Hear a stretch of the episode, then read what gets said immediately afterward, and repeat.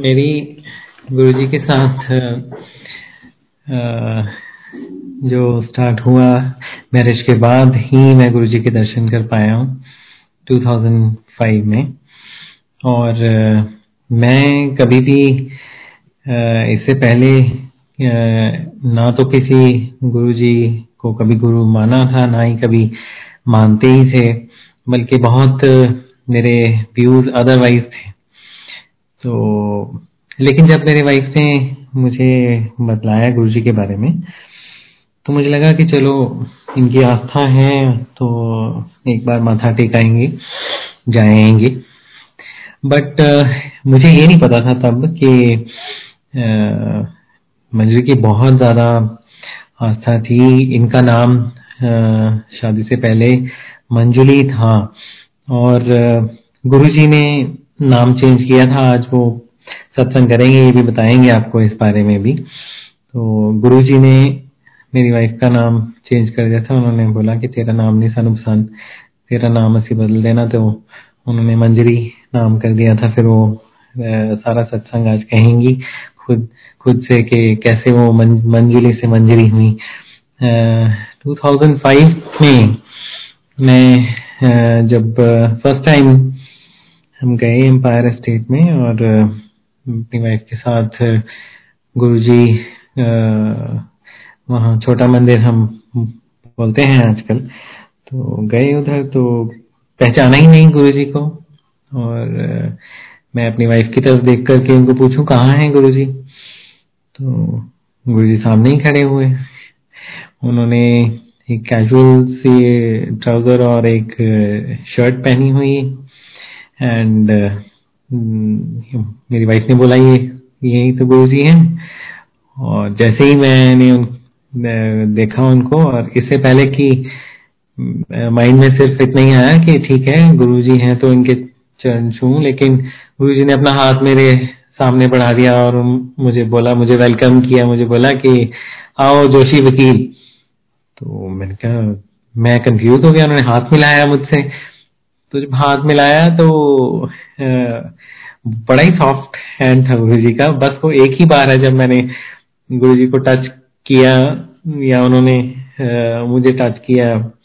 कितनी ब्लेसिंग मुझे उससे मिली होंगी उस टाइम पे, मुझे इसका कोई नहीं इल्म था। तो उसके बाद वहाँ पर मैंने जब मैं देखा तो काफ़ी काफ़ी मन में ये आया कि यहाँ तो बड़े बहुत बड़े बड़े लोग बैठे हुए हैं और और पहले ही दिन, क्योंकि मैं लीगल प्रोफेशन से हूँ तो गुरुजी ने बोला कि हाँ बैठे हैं जज, थोड़ा इन्होंने करो गलबात करो। तो उनको जज साहब बैठे थे कोई, मुझे अब याद नहीं आता कि वो दिल्ली हाई कोर्ट के ही जज थे शायद। तो कहते सत्संग करो इनके साथ। उन्होंने सबसे पहले दिन एक जुडिशियल फ़ील्ड से ही मतलब साहब के साथ मैं बैठा रहा और काफ़ी उनके साथ मेरी उन, थोड़ी बहुत मतलब उन्होंने मुझसे सत्संग किया होगा, कुछ बातें हुई होंगी। बट एवरीथिंग वाज न्यू मुझे बहुत कुछ ऐसे लगा कि भाई कि क्या ही लोग बोल रहे हैं। बहुत सारे लोग एक ही विचार बार बार सामने रख रहे थे, जिससे मन में काफ़ी एक क्या कहते हैं, वैर भाव सा पैदा हो रहा था। तो वो ये था कि बार बार संगत के जितने भी मुझे लोग मिलते थे बोलते थे, गुरु जी, गॉड। और विडंबना ये थी कि एक ह्यूमन बीइंग, एक ह्यूमन फॉर्म के अंदर आपके सामने कोई बैठा हुआ हो और लोग बोले कि कि ये तो भगवान है।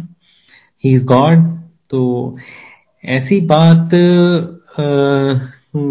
बहुत जल्दी से हमारे मन में नहीं उतरती है और जिन लोगों ने कभी स्पिरिचुअल पाथ पे कभी कदम ही नहीं रखा तो वो तो बिल्कुल ही नहीं कर पाते ऐसे। तो मुझे, बड़ा मन में थोड़ा द्वेष हुआ अपनी वाइफ के प्रति भी और थोड़ा ये भी लगा कि चलो, ठीक है, लेकिन ऐसे कैसे ये सब कुछ कैसे हो सकता है? तो लेकिन बहुत बड़े बड़े लोग भी देख रहे थे आसपास तो मैंने मैंने सोचा कि बड़ा बड़ा इन्फ्लुएंस है, बहुत ज़्यादा भाई, यहाँ तो आना जाना है लोगों का। तो पहले ही दिन मन में मेरी बात आई, मैंने कहा भाई, ऐसे हो सकता है कि जैसे लोग यहाँ बता रहे हैं बहुत कुछ, कि इनके इनके पास कोई सिद्धि है, जिससे इतने लोग आसपास दिख रहे हैं और बहुत बड़े बड़े लोग।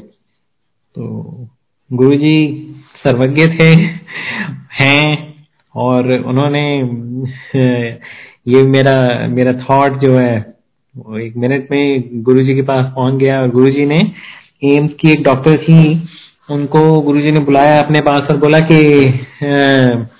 ओ मुंडा बैठे ना एनका वाला। तो मेरे ग्लासेस बस शादी से चंद दिन पहले ही लगे नहीं तो सारे स्टूडेंट लाइफ ग्लासेस नहीं लगे। तो कहते ओनू जाके दस किया कि मैं सिद्धियाँ वाला नहीं है?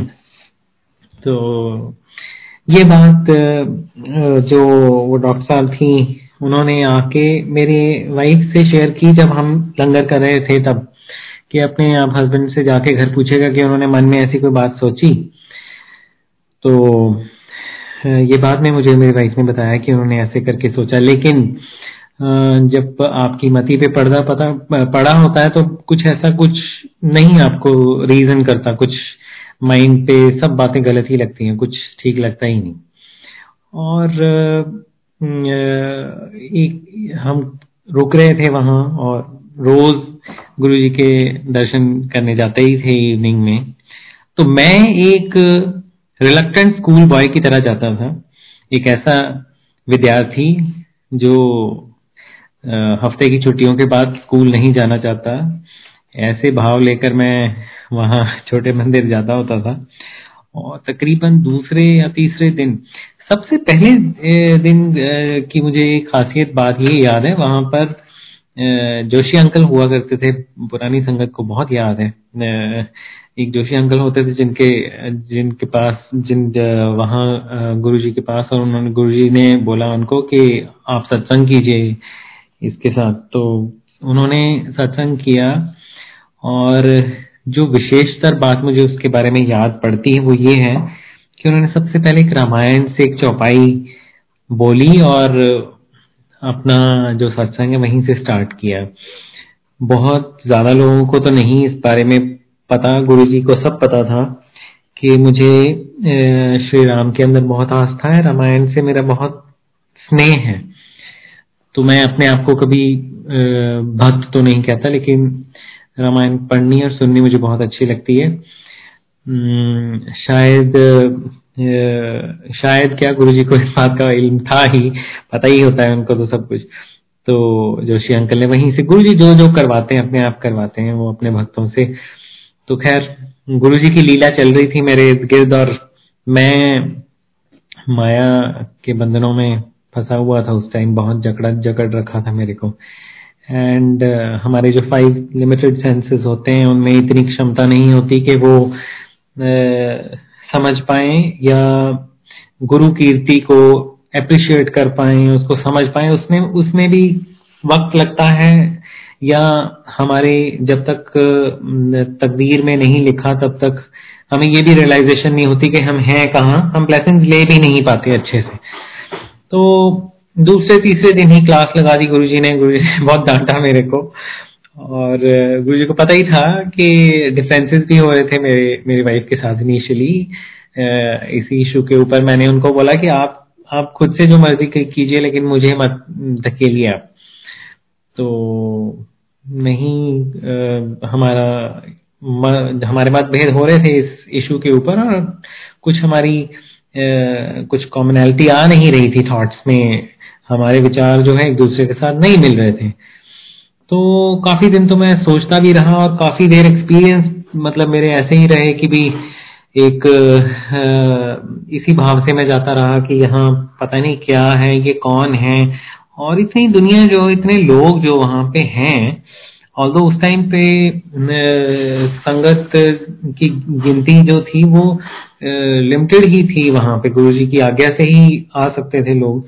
तो बहुत लिमिटेड थे, लेकिन फिर भी काफ़ी संगत आती थी। और ये ही लगता था कि जो भी आता था वो यही बोलता था कि ये तो भगवान है। कोई ये कहता था कि इन्होंने हमारा इन्होंने ऐसे ठीक कर दिया उन्होंने वैसे ठीक कर दिया। अभी बहुत संगत जी आपने बहुत सत्संग सुने होंगे गुरुजी ने पता नहीं कितने मायरेकल्स किए गुरुजी ने कितने ही लोगों के ऊपर कृपा की उनको किसी को हार्ट हार्ट पेशेंट थे उनको ठीक कर दिया किसी को कैंसर ठीक कर दिया किसी की कोई बीमारी ठीक कर दी। हम्म, बहुत सारी बात बातें थी जिन पे उस टाइम पे यकीन ही नहीं होता था कि ऐसे कैसे हो सकता है भाई। तो हम्म, हमने ज़िंदगी में कभी ये चीज़ सोची नहीं। हाँ एक नेगेटिव चीज़ और थी जहाँ कहीं भी एक आदमी पला बड़ा होता है उस उस एनवायरनमेंट का ज़रूर कोई ना कोई असर उसके ऊपर होता है। तो कहीं ना कहीं मेरे माइंड पे भी ये साइंटिफिक थॉट का एक वो था और ये कि भी हम ऐसी चीज़ें नहीं हो सकती। और एक और चीज़ जो बहुत सारे लोगों को आजकल स्टिल अभी तक बहुत सारे लोगों को गुरुजी तक आने से रोकती है वो ये है कि कलयुग में ऐसा नहीं होता।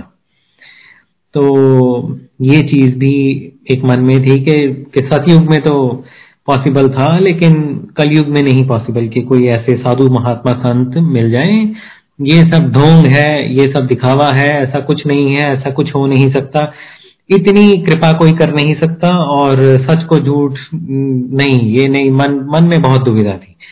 और काफ़ी देर ये कश्मकश चलती रही और काफ़ी देर मैं अपने आप से इस बात, इस चीज़ के साथ में जूझता रहा।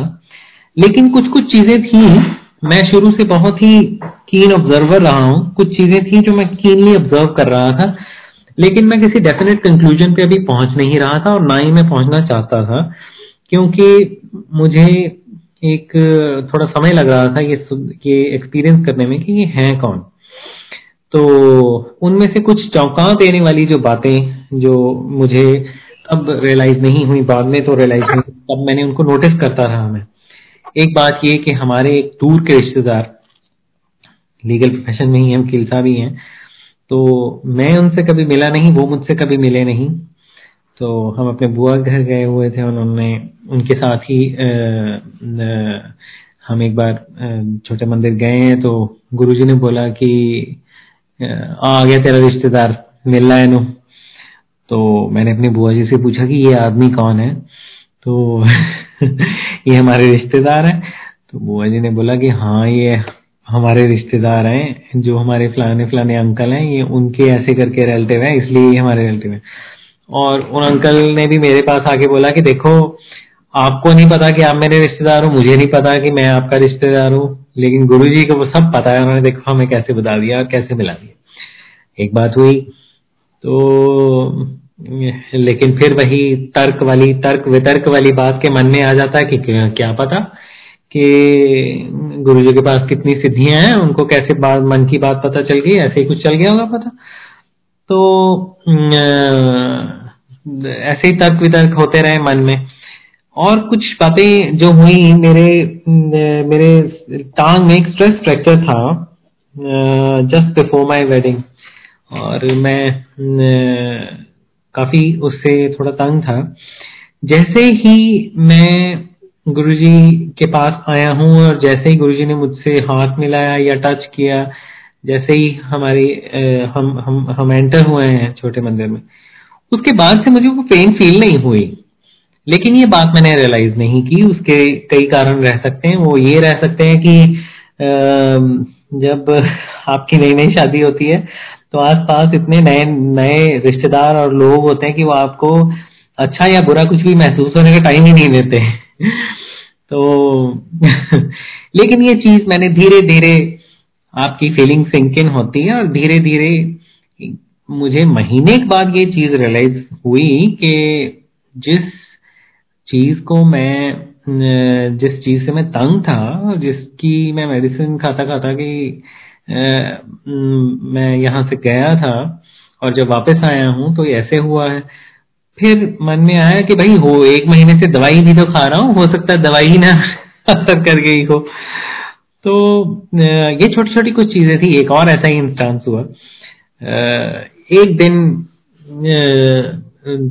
जब गए वहाँ तो गुरुजी के पास पहले बैठे रहते, उसके बाद फिर लंगर मिलता था और ऐसे ही शब्द वगैरह चलते थे और उसके बाद लंगर मिलता था। मैं उस दिन, मेरा स्टमक एक काफ़ी हो रहा था एंड मैंने अपनी वाइफ को बोला कि आज मेरा बहुत स्टमक एक हो रहा है, आज मैं लंगर नहीं करूँगा। तो मैं I will not be able to have anything मेरा कुछ आज नहीं खाने का मन हो रहा बिकॉज़ मेरा पेट बहुत दर्द कर रहा है। सब कुछ थोड़ा अजीब सा लग रहा है मेरे को। यूजुअली कभी पेट दर्द हुआ नहीं था, लेकिन उस दिन मैं काफ़ी तंग था। एंड मंजरी ने मेरे को बोला कि आप ऐसा करना, आप छोटा सा एक निवाला मुँह में डाल लेना। क्या पता लंगर खा के ही ठीक हो जाओ। तो मैंने हंस के इनकी बात को टाल दिया। मैंने कहा ऐसे भी कभी हो, होता है? तो अच्छा कोई बात नहीं कहते प्रसाद समझ के ना थो, थोड़ा सा दाना ही मुँह में डाल लेना। तो गुरु जी का लंगर है। मैं कहा चलो कोई नहीं अगर आप कहते हो आपकी आस्था है मैं थोड़ा सा मतलब एक प्रसाद समझ के मुँह में डाल लूँगा बट अदरवाइज़ मेरा है नहीं बिल्कुल भी मन आज काफ़ी पेट दर्द हो रहा है। तो लंगर आया और गुरु जी के दरबार में हम लोग तब गुरुजी के चार चार लोग बैठते थे और एक थाली में चार लोग बांट के खाते थे। गुरुजी ने बहुत अच्छा एक ये तब ये ऐसे करके हम लंगर करते थे। बहुत ही अच्छा लगता था वैसे। तो लेटर ऑन फिर वही चीज़ बहुत एंजॉय भी की और मिस भी कर रहे हैं उसको। एनी वे बहरहाल तो मैंने एक छोटा सा निवाला अपने मुँह में डाला और जैसे ही मैंने डाला तो 50 परसेंट मेरा जो पेन था वो उसी टाइम पे ही गायब हो गया। तो जैसे किसी को थोड़ी सी रियलाइजेशन होती मुझे थोड़ा सा वहम पड़ा कि कि ये क्या हुआ? तो और गुरु बैठे अपनी गद्दी पे और मैं क्योंकि इतनी बातें सुन चुका उतने बा, उनके बारे में तो मैं मनी मन बात कर रहा था ये बात मेरी वाइफ को भी नहीं पता। मैं मनी मन उनसे बात कर रहा था कि सुना है आपको टेलीपैथी होती है सुना है आप सारी बातें वायरलेस की तरीके से सुन लेते हो। गुरु जी बैठे और गुरु जी हंस रहे हुए कि देखो, है गुरु वाला टेस्ट ले रहे हैं। तो मैं सोचू मन में सोच रहा हूँ कि देखो जी, आज दर्द हो रही है बहुत ज़्यादा और अगर वाकई लंगर में कोई शक्ति है तो फिर आज मुझे दिखाएँ। तो और साथ के साथ ही कुछ ना ना, मैं ऐसे कुछ नहीं कह रहा। मैं तो वैसे ही बोल रहा हूँ कि ठीक है, आज देख लेते हैं। पहला निवाला डाला फिफ्टी परसेंट पेन कम और दूसरा निवाला डाला तो और पेन कम हो गई। और फिर मैंने डिसाइड किया कि दो चार बुरकियाँ खा ही लेते हैं, क्या पता कि आज कुछ अच्छा ही हो जाए। और उसके बाद पेन कहाँ गई मुझे पता नहीं। पता नहीं कितनी वहाँ उस दिन रोटियाँ खाई थी, और उसके बाद दो लड्डू भी खाए। गुरु के लंगर में बाद में एक ना साथ में ही उसके एक स्वीट डिश कुछ ना कुछ ज़रूर मीठा दे, देते थे तो लड्डू आए लड्डू प्रसाद था उस दिन।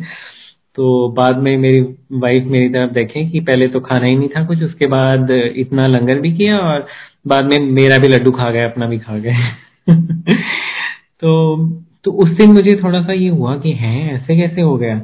चलो फिर भी थोड़ा सा थोड़ा सा रैशनल माइंड और ठीक है कि होगा कुछ, लेकिन नहीं रियलाइजेशन हुई है। ये तकरीबन मुझे काफ़ी देर ये चीज़ें मैं मतलब देखता रहा और सोचता रहा मन में। तब मेरी मुलाकात एक दिन होती है। ये सारी बातें जो मैं आपको सत्संग आपके साथ शेयर कर रहा हूँ, ये अभी हम छोटा मंदिर में ही, जहाँ पे एम्पायर स्टेट में गुरुजी बैठते थे, वहीं पे एक दिन मुझे वहाँ लंगर करने के बाद जब हम बाहर आ जाते थे कुछ देर के लिए, वहाँ पे एक अंग्रेज़ अंकल खड़े थे। मैं सोचू कि पलिया मानसा, तू इतने की करदा? ये तो सारे मैंने सोचा कि ये इंडियन तो सारे हो सकता है कि बेचारे फेथ के मारे, अपनी प्रॉब्लम्स के मारे, हम लोगों को तो आदत है।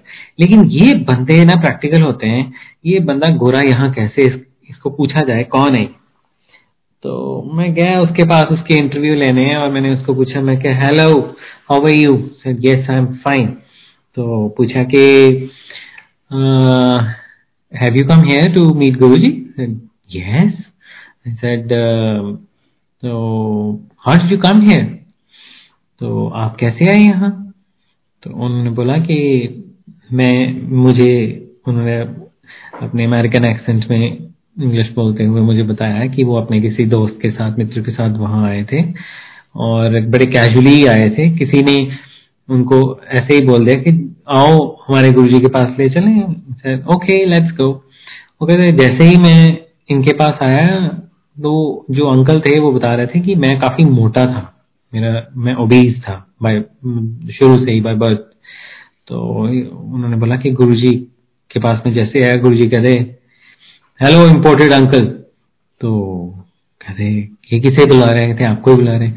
कहते do you want to lose weight तो इम्पोर्टेड अंकल हैरान, वो वो कहते हैं कि yes that's what I have been thinking since the time I was born कि मैं तो जन्म से ही ये सोच रहा हूँ कि गुरुजी ने उनको पूछा, आप भार घटाना चाहते हैं अपना? कहते, मैं तो शुरू से ही ये सोच रहा हूँ. ऑल राइट देन गो तो इम्पोर्टेड अंकल देखने लग गए अपने फ्रेंड की तरफ़ कि why is he saying that कहते if Guruji says go then go अगर गुरुजी ने बोल दिया, जाओ तो जाओ. गुरु जी ने बोल दिया और इम्पोर्टेंट अंकल चले गए वहाँ से। मैंने कहा, फिर क्या हुआ? कहते, फिर ये हुआ कि अगले तीन दिन मैं घर जाके अपने सोया ही रहा और उठा ही नहीं। कहते, जब मैं तीन दिन बाद उठा, मैं कहा, फिर? कहते my diet was reduce to one fourth मैं कहा, फिर? कहते then then I I lost all my weight and I I just gained I, I was in this shape. तो बिल्कुल स्लिम एंड ट्रिम थे। तो मुझे उनको पूछा मैंने मैंने कहा कि फिर ये तो आपके साथ एक तरह से मेरेकल ही हो गया कि आपने अपना इतना बीज जो थे आप सारा वेट ही खत्म हो गया आपका वो भी कुछ किए बिना ही। वो कहते हाँ। तो मैंने कहा फिर आपने ये चीज़ जाके अपने कंट्री में बताई किसी को? उन्होंने बोला मुझे बोला, पीछे देखो अपने जब मैंने पीछे देखा, कहते, एक लंबी लाइन लगी हुई अंग्रेज़ों की और वो सारे बुढ़े अंकल आंटिया पीछे लाइन में लगे हुए। सारे यूरोपियंस कहते they're all from Europe and America and everywhere and कहते, कि इन सब का कुछ ना कुछ, इनको मेडिकल प्रॉब्लम कुछ ना कुछ ऐसी प्रॉब्लम है जो यूएस में भी जिसका हल नहीं हुआ।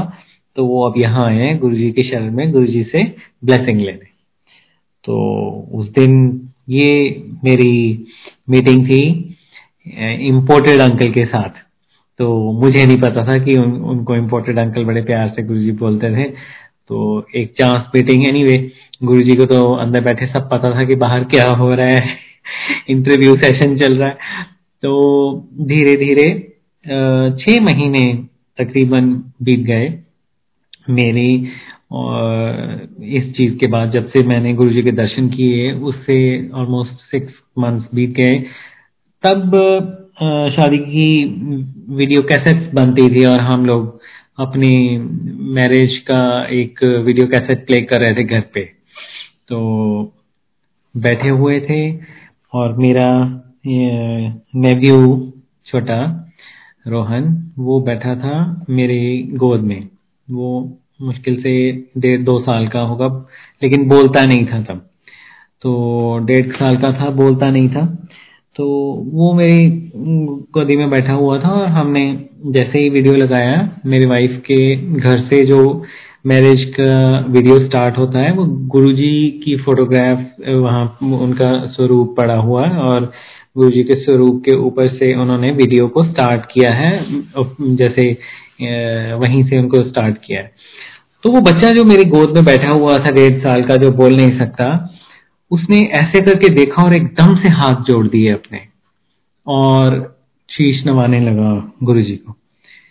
तब जो बात छह महीने से मेरी समझ में नहीं आई थी जो बहुत सारी संग, संगत ने बहुत सारे सत्संग सुनाकर मुझे नहीं समझा पाए थे। वो एक बच्चे ने मेरे को एक मोमेंट में समझा दी थी। कि ये कोई आम ह्यूमन बीइंग नहीं है, ये कोई साधारण पुरुष नहीं है, ये कोई साधारण संत महात्मा नहीं है, ये कोई स्पेशल है। तो मेरी समझ में इतनी बात तो आ गई कि he is extraordinary he is something that we all we all don't realize हमें नहीं पता। तो मैंने अपनी गलती का एहसास किया और फिर उसके बाद मैंने कभी अपनी वाइफ को कभी मंजरी को नहीं बोला कि कि मैं नहीं चलूँगा। बल्कि धीरे धीरे मेरी आस्था बननी शुरू हो गई गुरु जी में। मुझे पता चल गया कि नहीं आई वॉज़ रॉन्ग तो है कुछ। गुरु जी ज़रूर, जो बच्चे का मन बहुत साफ़ होता है। तो ये बात है टू थाउज़ेंड सिक्स की। अराउंड हम लोग अक्सर जाया करते थे दिल्ली। लीगल प्रोफेशन में हैं सुप्रीम कोर्ट के केस भी लेते थे तब। तो कुछ थोड़ा ये भी माइंड में होता था कि चलो गुरु जी का भी दर्शन हो जाएँगे।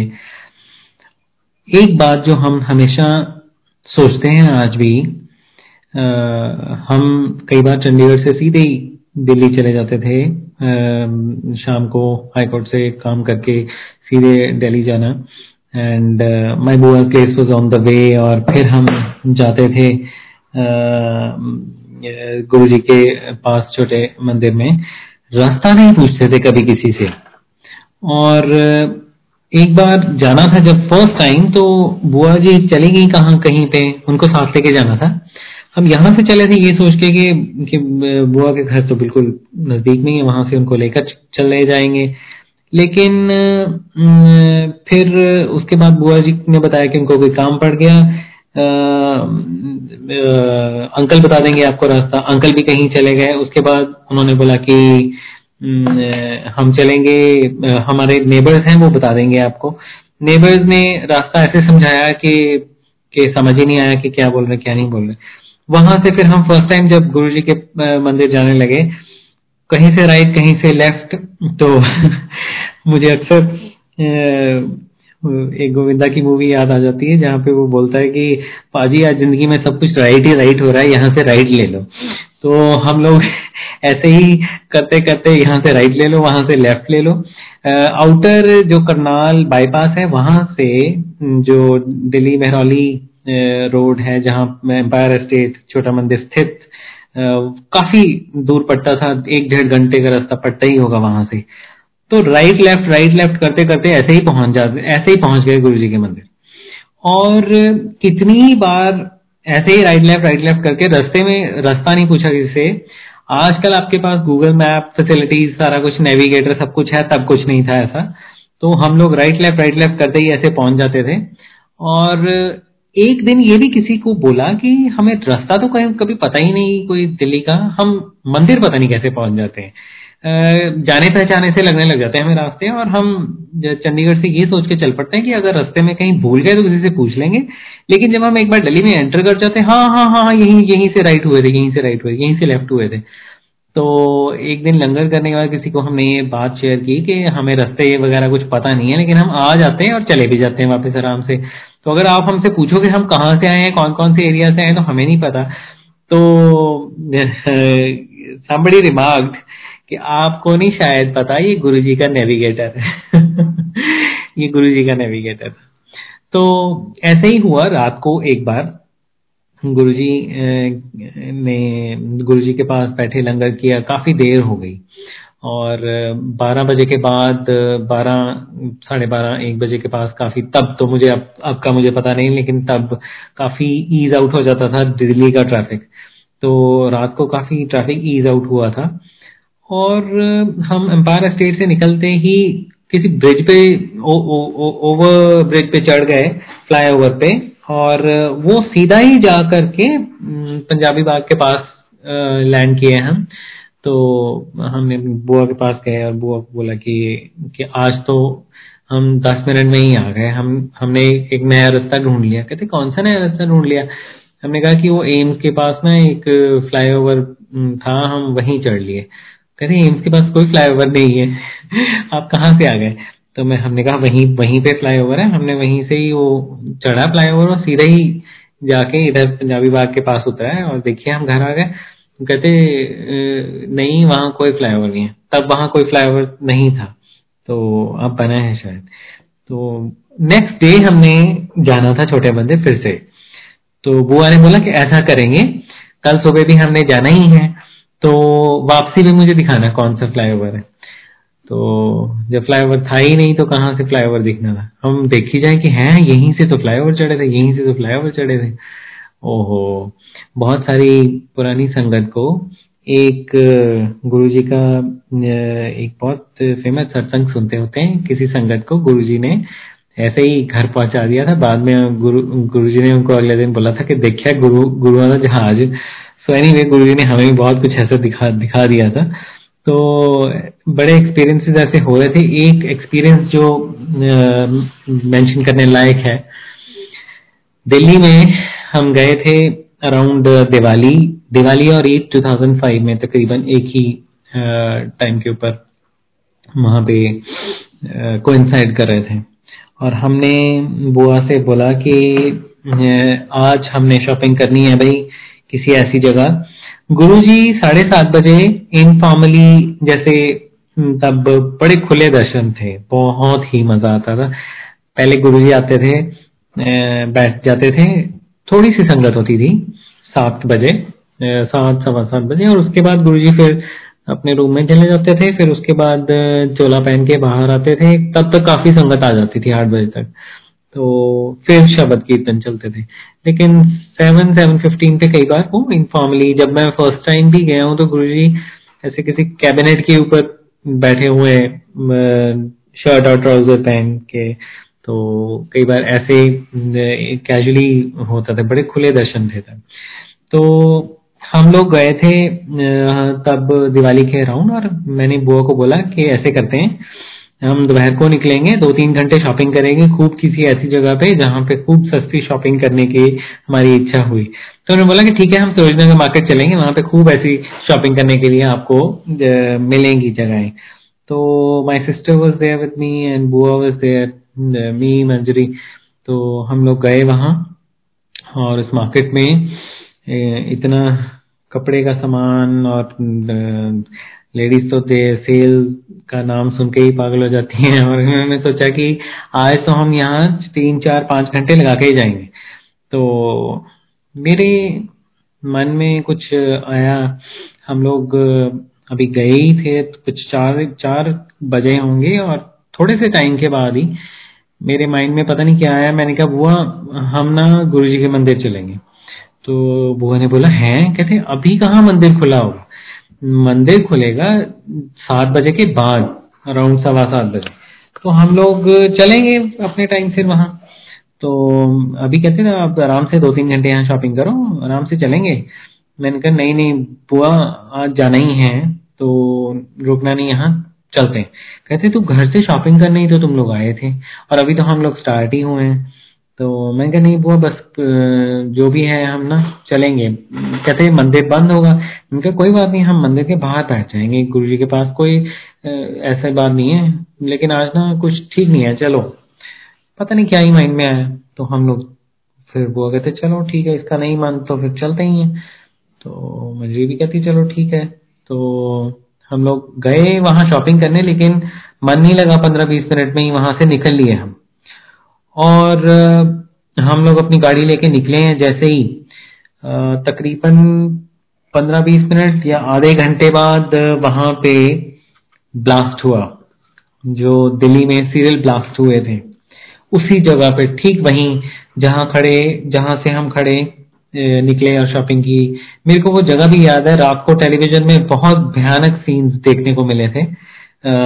जहाँ पे फ़र्स्ट एक्सप्लोजन हुआ था और वो जगह मुझे कुछ याद भी ऐसे आई कि यहाँ से तो हम निकल के एंटर किए थे मार्केट के अंदर। तो बहुत जाने गई वहाँ। हमें कुछ नहीं पता, हम निकल गए मार्केट में से और हम गए सीधे गुरु के पास और गुरु जी के दर्शन हुए और वहाँ बैठे। फिर लंगर किया। तो मेरी बुआ सोच रही हैं, बैठी गुरु जी को देखते देखते कि अपने मन में वो सोच रही हैं कि गुरु जी आपने सबका कुछ ना कुछ किया, आपने मेरा क्या किया? तो गुरु जी हंस पड़े, मुस्कुरा पड़े उनकी तरफ़ देख के गुरु जी को तो हर किसी के मन की बात सुनती थी। तो गुरु जी मुस्कुराए। वो थोड़ा कंफ्यूज हो गई कि गुरु जी ने, सुन लिया गुरु जी ने, मेरे मन की बात जान ली, मैंने क्या बोला है, लेकिन ये मुस्कुराए क्यों? ये नहीं पता चला। बाहर आए लंगर करके और वहाँ पर दिल्ली में ब्लास्ट जो सीरियल ब्लास्ट हुए, उसकी न्यूज़ मिली दीदी को और उनको बताया गया कि पहला ब्लास्ट सरोजनगर मार्केट में हुआ। उनकी आँखें कान सब लाल हो गए और तो कानों में से धुआँ निकल गया और मुझे आके बोलते दिल्ली में ब्लास्ट हो गया। मैं क्या फिर कहते, पहला ब्लास्ट वही हुआ जहाँ से हम आए? मैं क्या? कहते हाँ।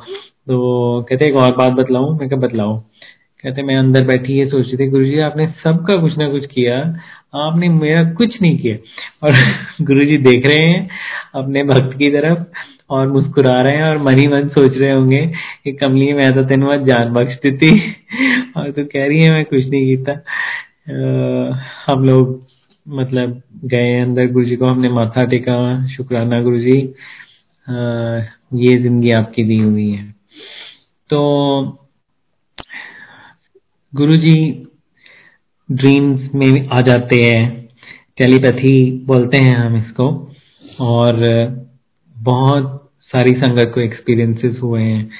मुझे सिर्फ़ एक बार गुरु जी के होते हुए ये एक्सपीरियंस हुआ था। गुरु जी के फ़िज़िकल फॉर्म छोड़ने से पहले। गुरु जी ने आखिरी मंथ में बहुत अपनी तकरीबन सारी संगत को ही कहते हैं कि अपने पास बुला लिया एक बार उनको सबको ब्लेस कर रहा है। Uh, mid of May 2007 मेरे को अप्रैल में एक ऐसा केस मिला सुप्रीम कोर्ट का जिसमें हमारी कोई रीन्यूमरेशन ज़्यादा नहीं हुई तो बहुत ज़्यादा फ़ी नहीं मिली। तो मेरे को किसी ने बोला कि बंदा गरीबी है लेकिन देख लो अगर आप कर सकते हो। हमने कहा, चलो, कोई बात नहीं। हम तब बहाना ढूंढते थे कि बहाना मिल जाए। किसी बहाने जाएँगे दिल्ली गुरु जी के दर्शन तो करेंगे। और केस लग गया, मैं और मंजरी गए थे। और रात को ड्रीम में गुरु जी आए और मैनू कहते कि, तेरे केस का कुछ नहीं बनना, मैं तो तेन आन जान का खर्चा दिता सी। मैंने सोचा, है, ये क्या मेरे को ऐसा कुछ नहीं पता था कि गुरु जी ऐसे टेलीपैथी भी कर जाते हैं। मैंने मंजरी को उठ के बताया सुबह कि मुझे गुरु जी आए उन्होंने ऐसे करके बोला मुझे कहते वो गुरु जी जो बोलते हैं वो ठीक होता है। हम्म, तो वो बिल्कुल पत्थर पे लकीर रही ऐसे ही होगा। मैंने कहा नहीं नहीं हमारा तो केस बड़ा अच्छा है। तो कहते चलो देखते हैं सुप्रीम कोर्ट जाके। हम गए और थ्री जजेस bench and I appear justice D K Jain थे तब मुझे याद है। तो बैठे हुए थे, हमारे चीफ जस्टिस रह के गए थे, फिर सुप्रीम कोर्ट चले गए थे। और जैसे ही मैं उठ के खड़ा हुआ हूँ तो जज साहब ने फ़ाइल उठा के मारी, कहते डिसमिस्ड मैंने कहा, जी, ये क्या? मैं इतनी दूर से आया हूँ, मुझे पाँच मिनट तो दीजिए। कहते हाँ जी। फ़ाइल उठाई, उन्होंने कहते, बोलो। फिर उसके बाद मैं शुरू हुआ, ऐसे हुआ, वैसे हुआ, ये हुआ, वो हुआ। पाँच मिनट पूरा ज़ोर लगा दिया, उसके बाद जज साहब कहते कि हो गई तसली मैं हो गई। कहते decision is the same dismissed मैं मैंने कहा, भाई ये तो बिल्कुल वही बात हुई जो रात को सपने में गुरु जी ने बोला था आके। तो मैंने कहा, चलो, यहाँ तो जो होना था, हो गया। अब जिसके पीछे आए वहाँ तो चले।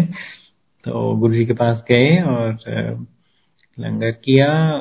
बैठे गुरु जी मेरे को एक थोड़ा सा मन में मलाल रहता था। गुरु जी को आपकी हर मन की फीलिंग का एहसास रहता है, उनको पता ही रहता है हर चीज़ का। तो गुरु जी ने कभी मुझे स्पेशली बुलाया नहीं।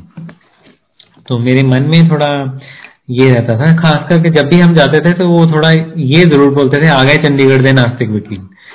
तो बस इस इस इससे परे कभी कुछ उन्होंने मुझे खास बुलाया नहीं था। मेरे मन में बड़ा ये था कि गुरुजी ने कभी मेरे से बात नहीं की, उन्होंने मुझे कभी फिर बुलाया ही नहीं। मैं ये सोचता था, मनी मन के गुरु जी ने प्रॉब्ली मतलब उन्होंने सोचा, ये निकम्मा बंदा छोड़ो परे। तो मैं उस दिन जब आज्ञा लेकर जाने लगा तो गुरुजी ने मुझे रोक लिया। तो उन्होंने मुझे बोला कि तेरे डैडी ने छाटा पंटा को जाना। तो मैं अपने घुटनों के बल बैठ गया। मैंने नहीं गुरु जी नहीं छोड़ा। कहते, तू दसता नहीं? मैं कहा हाँ जी गुरु जी मैं कहना। तो मैं कहा, जी, मैं तो कह ही सकता, मैं और की कह सकता? हम्म तो बस, वो कुछ क्षण मैं गुरु जी के पास बैठा रहा और बड़े प्यार से उन्होंने ये बात की, मुझे आज तक नहीं भूलती तो मेरे फादर बहुत बिलीव करते हैं एस्ट्रोलॉजी में। एक बार गुरु जी के दर्शन करने का सौभाग्य प्राप्त हुआ उनको और गुरु जी ने उनको एक ही बात बोली थी कि छाड़ दे वह कम एस्ट्रोलॉजी टेवे ये सब चीज़ें छोड़ दीजिए, मत जाइए इनके पीछे। तो हर आदमी की कुछ ना कुछ माया पीछा नहीं छोड़ती, वो आज तक नहीं छोड़ी है। तो मैं अभी भी बोलता हूँ उनको, और जहाँ तक मेरा कंसर्न है तो मैं ये गुरु आज्ञा ही मान के चलता हूँ। I don't believe in everything ये इन चीज़ों में बिल्कुल नहीं करता। तो ये चले आए, और जो हमारा फ़र्स्ट केस हुआ सुप्रीम कोर्ट में वो भी एक एक्सपीरियंस ही ऐसा ही था। मेरे प्रैक्टिस के शुरुआती दिनों के अंदर आ, हमारे होम टाउन में पापा ने मेरा एक ऑफ़िस खोल दिया और मैंने पापा को बोला कि आपने इतने छोटे से टाउन में और एक छोटी सी गली में एक छोटा सा ऑफ़िस मेरा खोल दिया। पापा यहाँ कोई हाई कोर्ट के केसेस नहीं आने वाले। तो पापा कहते हैं यार तेरे को क्या है? हमने एसी लगा के बैठना है यहाँ। तुझे क्या है? मैं कहा चलो ठीक है। तो हाई कोर्ट का तो क्या, वहाँ सुप्रीम कोर्ट का केस आया, पहले ही कुछ दिनों के अंदर। और वो भी मेरी अपनी गली से। तो मेरे पास हमारे नेबर्स में से कोई आदमी सम्मन लेके आया और वो बोल रहा है कि जी, ये करना है। तो मैंने कहा कि इसका हल तो सुप्रीम कोर्ट में ही हो सकता है। आप फिर वहाँ दिल्ली जाइए, वकील कीजिए कोई। वो कहते जी, हम तो किसे जानते हैं, हम तो आप ही को जानते हैं। आप जैसे कहोगे हम कर लेंगे, आप ही करो इसको तो। तो मैं सोचूं कि कि सीधा सुप्रीम कोर्ट का केस कैसे कर दें? फिर मैंने मैंने सोचा, चलो कर देते हैं, क्या ही अब, क्या करेगा? ये आदमी भी कहाँ जाएगा? तो हम गए फ़र्स्ट अपेयरेंस जब मेरी हुई तो केस हुआ भी और गुरुजी की कृपा से स्टे भी मिला। और जिस डिस्ट्रिक्ट में वो स्टे ऑर्डर गया बोकारो में वहाँ के वकीलों के मुझे फ़ोन आए कि हमने तो कभी सुप्रीम कोर्ट का ऑर्डर ही नहीं देखा है। ये पहली मरतबा कि हमने सुप्रीम कोर्ट का कोई ऑर्डर देखा हुआ। और वहाँ बाहर निकले जब तो फ्रेग्रेंस आई बहुत। गुरु जी की एक पर्टिकुलर फ्रेग्रेंस आती थी। बहुत सारे लोगों को, बहुत पुरानी संगत को ये पता है कि जब गुरु जी बिल्कुल आप कहीं भी निकलते थे तो एक पूरा एक डिवाइन सी फ्रेग्रेंस उनके इर्द गिर्द रहती थी हमेशा। मैं तो being one of the skepticals मैं तो यही सोचता रहता था कि यार ये परफ्यूम कौन सा है जो समझ में ही नहीं आता कि कहाँ से आ गया और कहाँ चला गया। तो गुरुजी, बाद में पता चला कि ये ये भाई, ये तो डिवाइन परफ्यूम था गुरुजी के अंदर। गुरुजी के अंदर से आता था। वो ऐसे छूटता था उनके अंदर से। मतलब ऐसे लगता था कि गुरुजी के अंदर से कोई फाउंटेन ऐसे करके छूट रहा है। और आप बैठे हुए हो, ऐसे करके आता था। तो वही फ्रेग्रेंस जब हम पहला केस करके आए, वहाँ आई। जो लोग लीगल एरिना से जिन्होंने सुप्रीम कोर्ट देखा हुआ है, उनको पता है कि सुप्रीम कोर्ट की जब स्टेयर्स आप चढ़ते हो ना, वहाँ एक पूरा गार्डन ऑफ़ फ्लावर्स है। इतने वहाँ फ्लावर्स होते हैं, खास करके सर्दियों के दिनों में। तो मेरी वाइफ ने बोला कि फ्रेग्रेंस तो है, लेकिन यहाँ फूल बहुत है। तो हो सकता है इनमें से आ रही हो, हमारे मन का वहम हो। मैं कहा चलो ठीक है। मैं कहा लेकिन आई एम श्योर कि गुरु जी की ही फ्रेग्रेंस है। ये गुरु जी ने हमें ब्लेस किया है। हमने फ़र्स्ट केस अपना सुप्रीम कोर्ट में किया और देखो हमें स्टे मिल गया हमें रिलीफ मिल गया। अच्छी बात है। चलो ये कहते नहीं यहाँ फ्लावर्स भी बड़े हैं। वहाँ एक छोटा सा रेलवे काउंटर होता था बहुत ही छोटा। मतलब गर्मी में तो वहाँ खड़े नहीं हुआ जा सकता। गर्मी के ही दिन थे वो शायद। हाँ गर्मियों हाँ गर्मियों के ही दिन थे। बिकॉज़ मुझे याद है कि वहाँ बहुत सारे लोगों के क्यू में खड़े हुए पसीने छूटे हुए थे। तो वो हमारी तकरीबन हर हाई कोर्ट में भी और सुप्रीम कोर्ट में भी एक रेलवे काउंटर था वो, जहाँ पे अगर आपने कोई बुकिंग करवानी है तो आप करवा सकते हैं टिकट वहाँ अवेलेबल होता है। तो हमने शताब्दी की बुकिंग करवानी थी, हम वहाँ पे क्यू में लगे हुए थे। वहाँ पे पसीने छूटे, छोटा सा कमरा, सांस वहाँ आए ना। फिर वही फ्रेग्रेंस गुरुजी की उस छोटे से कमरे के अंदर जहाँ पसीने छूट रहे थे, वहाँ फिर वो फ्रेग्रेंस आई। फिर मैंने मंजरे को बोला, मैं कहा, अब बता, यहाँ तो कोई फ्लावर नहीं है, यहाँ तो कोई, तेरे को आसपास कुछ ऐसे, यहाँ तो हवा का भी एक झोंका नहीं आ रहा, देखो अब फ्रेग्रेंस कहाँ से मुझे कहती, नहीं, अब बिल्कुल आप ठीक बोले ये है ही गुरु जी की फ्रेग्रेंस आई है। तो गुरु जी कभी भी भक्तों को अपनी प्रेजेंस शो करते हैं, संगत को अपनी प्रेजेंस शो करते हैं तो फ्रेग्रेंस बहुत जगह जगह आपको महसूस होगी, ऐसे करके ज़रूर होगी। और एक बार हमारी गाड़ी पे ब्लड स्टेन्स पड़ने शुरू हो गए थे। तो एसेंट कार थी सिल्वर कलर की और हम जब सुबह सुबह ट्रैवल करने की हमें आती सुबह ट्रैवल करके जब हम जाते थे अपने होम टाउन तो उसके फ्रंट स्क्रीन पे काफ़ी जो बम्पर होता है, उसके ऊपर काफ़ी ब्लड स्टेन पड़ने पड़ने शुरू हो गए। तो ये बात गुरुजी तक कन्वे की हमने। तो मेरी वाइफ ने अपने मामी जी के थ्रू में कि कि हमारे ऐसे गाड़ी पे बड़े ब्लड स्टेन पड़ते हैं। आप गुरु जी से पूछिए कि ये क्या है? तो गुरु जी ने बोला, नहीं नहीं, कुछ नहीं है, उनको कुछ नहीं है, कुछ नहीं है। तो गुरु जी ने बोल दिया, कुछ नहीं है तो बस ठीक है, फिर टेंशन फ्री हो गया कि ठीक है गुरु जी कहते हैं कुछ नहीं है तो फिर कुछ नहीं है। तो तो उसके बाद हम ऐसे ही अर्ली मॉर्निंग एक दिन हम गए।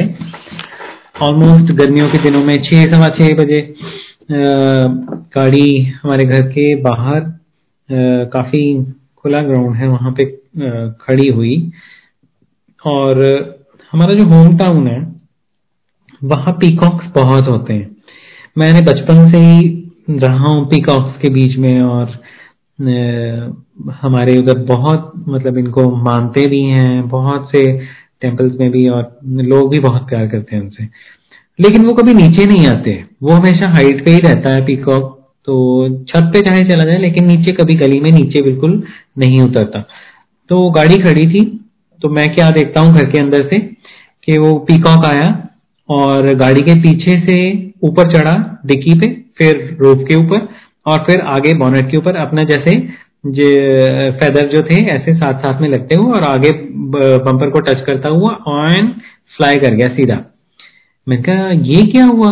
ये पीछे से चढ़ा और पूरी गाड़ी के ऊपर ऐसे करके चला गया।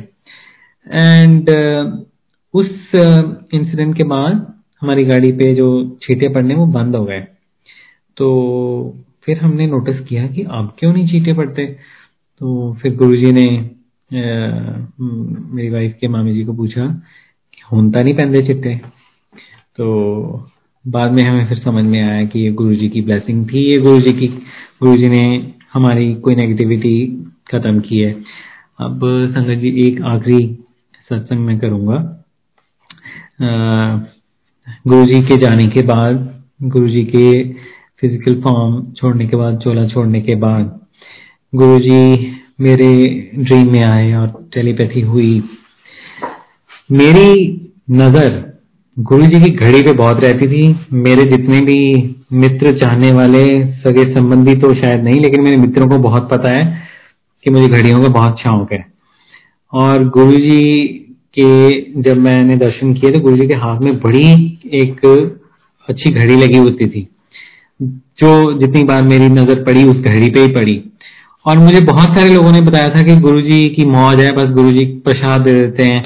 अब बहुत सारी संगत ने भी आपको बताया हुआ कि जी गुरुजी ने ऐसे करके हमें अपना अपने वो चूज़ दे दिए या कोई गद्दी प्रसाद मिल गया या कुछ। मतलब ऐसे करके गुरुजी की मौज थी। गुरुजी किसी को भी ऐसे कोई चीज़ देते थे प्रसाद के रूप में, जो जिन लोगों को ऐसे कुछ, बहुत लकी लोग हैं जिनको गुरुजी ने ऐसे कुछ दिया हुआ है प्रसाद। उसमें से आज भी गुरु जी की फ्रेग्रेंस आ रही है, देखिए। तो मेरे को ये था, मन में मेरे हमेशा ये चीज़ रहती थी, यार गुरु जी के हाथ में घड़ी बहुत अच्छी है कि क्या पता गुरु जी मुझे प्रसाद के रूप में दे ही दे। तो गुरु जी मन में सोचते होंगे कि को कितना लालची बंदा है। क्या मटेरियलिस्टिक चीज़ों में फंसा हुआ है। तो मैं सोचता था कि गुरु जी घड़ी बहुत सुंदर है आपकी। चलो। गुरु जी के चोला छोड़ने के बाद मुझे एक दिन टेलीपैथी में आए और मुझे कहते हैं गुरु जी ड्रीम में कि एक स्टॉल लगाया हुआ है हमारे घर के सामने गुरु जी ने, बड़ा सा और वहाँ एक क्लॉक टांगा हुआ है, कहते हार्ट तू आ ले, ला। तो बड़ा, बड़ी सुंदर क्लॉक था, वैसे क्लॉक भी अच्छे लगते हैं मुझे। तो कहते तू आ ले, ला। मैं कह, नहीं गुरु जी मैं ये नहीं लेना। मैनू वो दो कहते कि गुरु जी की एक सिल्वर सॉरी एक सिल्क वाइट सिल्क के कपड़े के ऊपर उनकी एक प्रतिमा बनी हुई धागे से, उनका स्वरूप धागे से बना हुआ। मैंने कहा गुरु जी ये क्या है? गुरु जी कहते कि हाँ ये थ्रेड नाल बनी हुई है। तो तो मैंने कहा गुरु जी ये दे दो मैनू। फिर तो ये फ्रेम भी देना पऊगा तो मैं फ्रेम भी दे दो। तो फिर एक गुरुजी ने फ्रेम दिया और एक वो वाइट कपड़े के ऊपर जो थ्रेड से बना हुआ उनका पोर्ट्रेट था वो दे दिया गुरुजी ने मैं गुरुजी ਇਹ ਕਪੜਾ ਜ਼ਿਆਦਾ ਵੱਡਾ ਹੈ ਤੇ ਜਿਹੜਾ ਤੁਸੀਂ ਫਰੇਮ ਦਿੱਤਾ ਉਹ ਛੋਟਾ ਹੈ ਗੁਰੂ ਜੀ ਕਹਿੰਦੇ ਇਹ ਫਿਰ ਫੋਲਡ ਹੋ ਕੇ ਇਦਾਂ ਪਿੱਛੇ ਆਊਗਾ ਨਾ मैं कहा अच्छा जी तो मैं कहा ठीक है गुरु जी जो आ गया तो एक बात तो वैसे मैं शुक्र मनाता हूँ कि कम से कम टेलीपैथी में मैंने ढंग की जो कुछ डिमांड करी है गुरु जी से, वहाँ भी घड़ी नहीं मांग ली। तो ये बात हुई, उसके बाद मैंने अपनी वाइफ को सुबह उठ के बताया और उन्होंने बोला कि कि गुरु जी टेलीपैथी में आते हैं तो कुछ ना कुछ उसका सिग्निफिकेंस तो होता ही है। हम लोग भूल गए इस बात को। और कुछ महीनों बाद ट्रिब्यून में एक आर्टिकल आता है पटियाला में एक थ्रेड आर्टिस्ट है। अरुण बजाज है नाम उनका। हाँ। अरुण बजाज उनका नाम है। और उनके बारे में हमने पढ़ा कि उन्होंने कैसे अपनी उनको पेंटिंग का शौक था लेकिन उनके फादर की डेथ होने के बाद टेलरिंग का काम करते थे उनके फादर उन्होंने दोनों आर्ट्स को कंबाइन करके तो पोर्ट्रेट्स को ऐसे थ्रेड से बनना बनाना शुरू कर दिया। वो वो बात भी हुई। हमने आर्टिकल तो पढ़ा लेकिन हम भूल भाल गए। उसके बाद कोई संगत जी हमारे घर पे आए, उनसे हमने ये दोनों बातें शेयर की। कई बार हमारे मन में नहीं पता चलता, हमें नहीं पता चलता गुरु जी क्या कन्वे करना चाहते हैं। तो उन्होंने बोला कि आपको अगर ऐसा कुछ हुआ था तो और ऐसे करके ट्रिब्यून में आया था, आप वो उस आदमी को ढूंढो और वो पोर्ट्रेट बनवाओ अपने लिए ना? वो स्वरूप आपको जो दिखा, वो बनवाइए। कुछ संदेश है। तो एक सर्च शुरू हुई। पहले तो हमने ट्रिब्यून वालों की जान खानी शुरू की। ट्रिब्यून वालों को फ़ोन किए कि आपका वो आर्टिकल आया था, वो कौन था, उसके बारे में बताइए। वो कहते, जी, या तो आप हमें, हमारे न्यूज़पेपर की डेट बताओ। फिर तो शायद हम आपको कुछ बता ही पाए। कोई कोई सुराग नहीं मिला। मेरे एक बहुत अज़ीज़ दोस्त पटियाला में रहते हैं और काफ़ी वहाँ के लोगों ने तो उनको पता ही है सारी सब लोगों का। उनकी ड्यूटी लगाई मैंने। एक महीना वो लोग ढूंढते उनको नाम भी मैंने कुछ और ही बता दिया। वो कहता नाम बता। मैंने कुछ और ही नाम बता दिया। मैंने कहा मेरे को नाम याद तो नहीं ऐसे ही बोल देता हूँ उसको। तो मैंने कुछ और ही नाम बता दिया कि ये इस नाम का बंदा है भाई। तो लेकिन वो काम ये करता है। तो एक महीने बाद मुझे उसका फ़ोन आता है या कहता है तूने नाम भी गलत बताया है मुझे। पहले तो उसका मुझे फ़ोन आया कि यहाँ इस, इस नाम का कोई आदमी नहीं रहता पूरे पटियाला में। मुझे इतने साल हो गए यहाँ। तो फिर उसका फ़ोन आया यार जिस आदमी को तो ढूंढ रहा है वो बंदा ये नहीं है, उसका नाम ये है, अरुण बजाज है उसका नाम। और वो कैसे ट्रेस हुआ, भाभी किसी फ़ोटो स्टैट की शॉप में खड़ी थी, वहाँ बहुत प्रोफेशनल लोग आ रहे थे बड़ी बड़ी अपनी फोटोग्राफ्स लेके तो उनके मन में ये विचार आया कि हो सकता है कि वो आर्टिस्ट यहाँ आते हैं। उन्होंने पूछा कि यहाँ आर्टिस्ट आर्टिस्ट लोग आते हैं आपके पास? तो वो बोले हाँ जी आते हैं, कहते हैं, आपके पास कोई थ्रेड आर्टिस्ट भी आता है जो ऐसे करके थ्रेड पे कोई काम करते हो? कहते हाँ जी हाँ जी, आता है। कहते उसका नाम क्या है? उसका फ़ोन नंबर मिल सकता है? कहते हाँ जी, मिल सकता है। तो इस तरीके से मुझे उस थ्रेड आर्टिस्ट का नाम पता मेरे को मिला। तो मैं गया, उसके पास बात हुई। मैंने जाके इसको ट्रेस किया पटियाला की तंग गलियों में जाके बाज़ार की मिला और उससे सारी मैंने अपनी बात शेयर की। हमारी बात यहाँ तक हुई, हमने सिर्फ़ यही डिस्कस किया कि वो मुझे व्हाट्सएप पे गुरुजी की कुछ फोटोग्राफ्स नेट से देख करके या कहीं से भी मेरे को भेजेगा। मैं उसमें से कुछ ना कुछ कोई स्वरूप एक करके बताऊँगा उनको कि सिलेक्ट किया, आप ऐसे करके ये बना दीजिए स्वरूप, इसको आप कर दीजिए उस पर जैसे भी आपने थ्रेड से जो भी करना है। तो वो कह रहे, ठीक है, हम ऐसे करके कर देंगे। दो तीन दिन बीत गए, लेकिन उसका कोई मैसेज ही नहीं आया। तो मैंने दो तीन दिन बाद फ़ोन किया मैं पता नहीं बंदा भूल ही गया। तो मैंने उनको बोला कि आपने वो करना था जी। तो वो कहते जी मैंने तो सिलेक्ट भी कर लिया काम भी स्टार्ट कर दिया। मैं कहा आपने मुझसे तो पूछा ही नहीं आप तो कह रहे थे कि आप मुझे दिखाओगे और वो बन, बनवाने से पहले। वो कहते जी मैं ना आपको बताना ही भूल गया मैं भी इसी लाइन का आदमी हूँ। मैं कह जी इसका क्या मतलब? कहते कि मेरा भी ए, मेरे भी गुरु हैं मैं भी अपने गुरुओं को मानता हूँ, लेकिन जिस दिन आप मुझसे ये बात करके गए, उस दिन रात को मेरे सपने में गुरुजी उनके अपने गुरुजी कहते मैंने सोचा कि आए हैं। कहते, जब मैं नज़दीक से देखा तो कहते, मेरे, मैंने देखा कि ये हमारे गुरु जी नहीं है, क्योंकि हमारे गुरु जी के तो लंबे लंबे बाल हैं। तो कहते कि वो किसी पीर को मानते हैं। तो कहते कि जब मैंने पास आके देखा तो मैंने पहचाना कि ये तो उनके गुरु जी हैं, जो जिन, जिनकी वो आज फ़ोटो दिखा के गए थे मेरे को। कहते जी वो आए और उन्होंने कहते, मेरे को बोला आके कि तू साडा पोर्ट्रेट बना रहा तो कहते हाँ जी महाराज। तो कहते ऐसा है कि जड़िया फ़ोटो तू देख रहा, तू वो वो नहीं बनाना।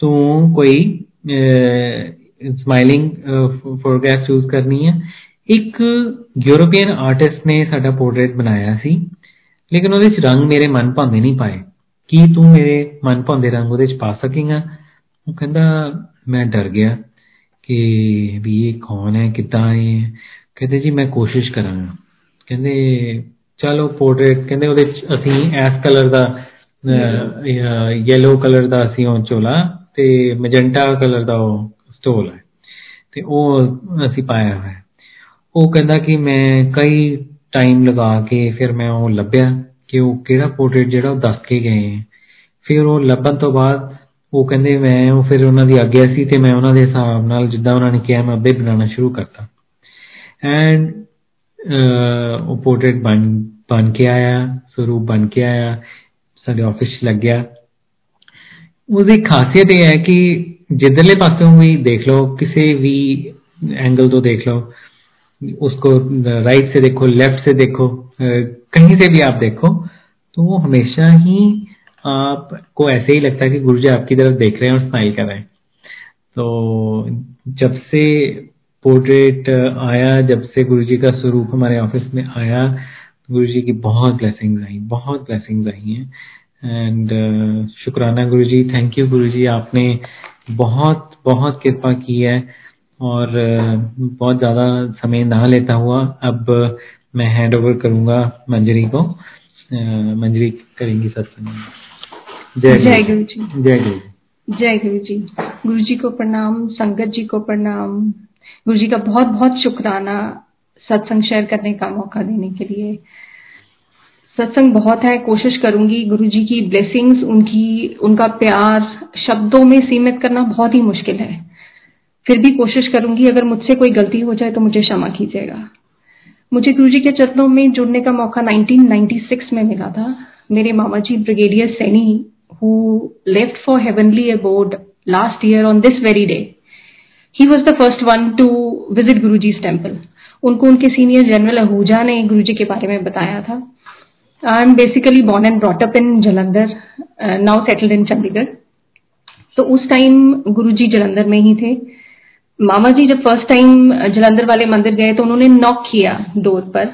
तो जब डोर खुला तो उन्होंने उनसे पूछा, जिन्होंने खोला था कि क्या गुरु जी यहीं रहते हैं? तो उन्होंने बोला हाँ जी, इतने ही रहते हैं। तो उन्होंने पूछा कि मिल जाएँगे? हाँ जी, मिल जाएँगे। ये जोड़े कहाँ उतारने हैं जी? उन्होंने कहा, इतने इतने ला दो। उन्होंने अपने वहाँ जूते उतारे और अंदर जाके बैठ गए। And to his utter surprise after some time when Guruji came he found out कि ये वही हैं जिन, जिन्होंने बाहर मुझे गाइड किया था। सृष्टि के मालिक, पूरा संसार चलाने वाले yet so humble so this was the first introduction to Guru ji उसके बाद मैं ममा और मासी तीनों जने गुरु जी के दरबार गए। गुरु जी ने क्या आंधे रहा करो। मेरे फादर हनुमान जी के भक्त हैं वो गुरु जी में उस टाइम बिलीव नहीं करते थे। तो उनकी तरफ़ से बहुत स्टिफ रेजिस्टेंस होता था। And Guru ji was like a magnet Guru ji के दरबार एक बार जो चला जाता था वो दोबारा जाए बिना रह ही नहीं सकता था। वहाँ जो इमेंस पीस मिलता था वो कहीं और शायद ही इस, होगा ही नहीं। इस इस पूरे संसार में कहीं और है ही नहीं ऐसी जगह ही नहीं है। मेरा बहुत मन करता था बार बार गुरु जी के दरबार जाने को। मैं उस टाइम एक स्कूल गोइंग गर्ल थी, इतनी सेवी नहीं थी। पापा से झगड़ा भी हुआ एक बारी। I had a little tiff with my father I wanted to go to Guru ji temple but वो नहीं चाहते थे कि मैं गुरु जी के दरबार जाऊँ। फिर भी जिद करके मैं आई थिंक मामा जी के साथ, किसके साथ आई डोंट रिमेम्बर कैसे मैं किसके साथ दरबार गई। और वहाँ जाके मेरा मन बहुत उदास था, भरा हुआ था। आँखों से आँसू टपकने को हो रहे थे लेकिन बड़ी मुश्किल कंट्रोल किया हुआ था। मैंने गुरुजी की गुरुजी के आ, की तरफ़ बिल्कुल ऊपर नज़र नहीं उठाई नज़र नीचे रखी कि कहीं मेरे आँसू ही नहीं निकल आए। बिल्कुल क्लटर्ड माइंड था। मत्था टेका तो that was the first time Guruji ने मुझे अपने चरण इशारा किया और बोला थे बैजा तो मेरे को चरणों के पास बिठाया गुरुजी ने। एंड बोला कि आज सुन शब्द सुन। पीछे शब्द चल रहा था। मुझे कुछ नहीं पता क्या शब्द था, वो क्या नहीं था, मेरा बिल्कुल ध्यान नहीं था। इतना माइंड जो वो उस टाइम क्लटर्ड था, इतनी अंदर से बिल्कुल भरी हुई थी। तो थोड़ी देर बाद गुरुजी थोड़ा सा नीचे को हुए और मुझे बोले कमलिए मंदिर आंधी की लोड़ है, मैं तो कर भी तेरे नाल और बस इतना ही कहना था और झर झर झर मेरी आँखों से आँसू बहने शुरू हो गए।